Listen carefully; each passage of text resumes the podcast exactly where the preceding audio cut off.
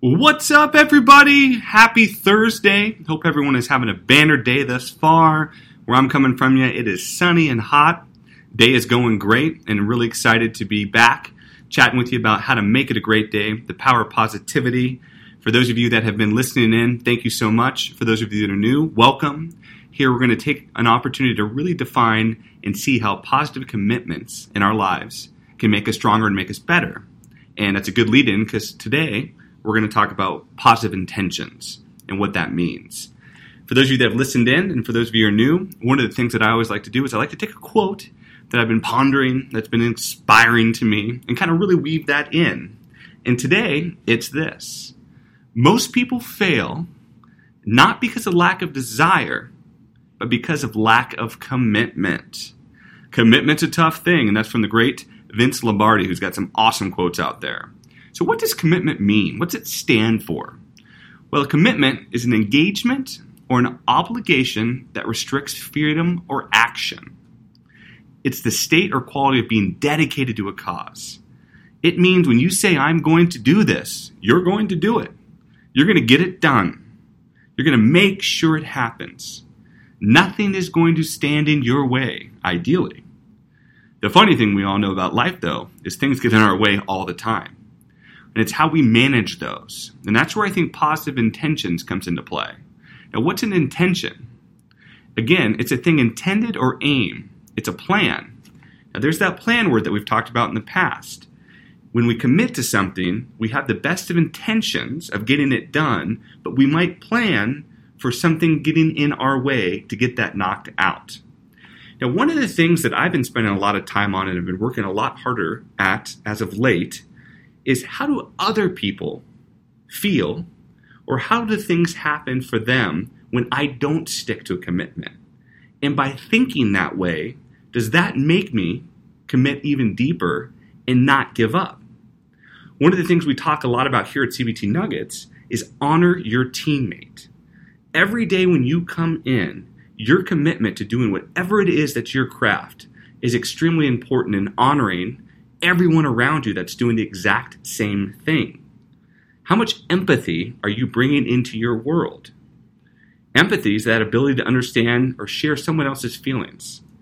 Does how something affects them potentially allow for you to make a stronger positive commitment or intention and to see it through? And how often, when things get hard, or things start to stand in our way, do we just think about ourselves or are we thinking about how it might affect others? And if we bring others into that equation, does that potentially change or maybe give us a little bit more fuel to get things done? I've been really working hard on whenever something comes at me. Yes, I know how it's going to make Ryan feel, but if I don't get it done, how might it affect Chelsea or teammates that we've got here at work, who else out there in that ecosystem is negatively impacted by me not sticking to that commitment?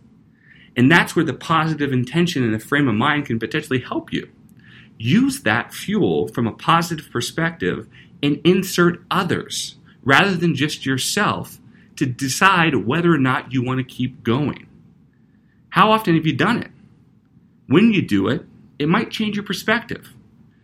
So, one of the things I'd love to see everyone really focus in on this week is when things get difficult, but yet we've made this huge commitment. We're going to get this done. I decided I'm going to go to college. Well, when things get going, yeah, you might be able to drop out, but what about all of the funds that maybe your parents have put forth? What about the fact that the rest of your family is maybe so excited because you might be the first to graduate? What about that student or that friend next to you that might just be sticking around because they know they've got a teammate that's also going through hard things, but they want to see that through because they know if they give up, then you might give up. And then if you both give up, no one's going to get there. But how often are you looking into someone else's eyes or thinking about someone else when those commitments get really difficult? And how much things and thought and idea behind when you make the commitment are you balancing in others? Are you just making a commitment for yourself? Let's use an example, and I know I talk a lot about going to the gym, but I think it's always good is if you make a commitment to get into better shape, that is probably a lot of times maybe something based around you. However, when you're in better shape, how does that affect those around you? If you have kids, being in better shape, can you play more often? Can you be a better parent because you're just more balanced? If you give up on that commitment, are you letting them down?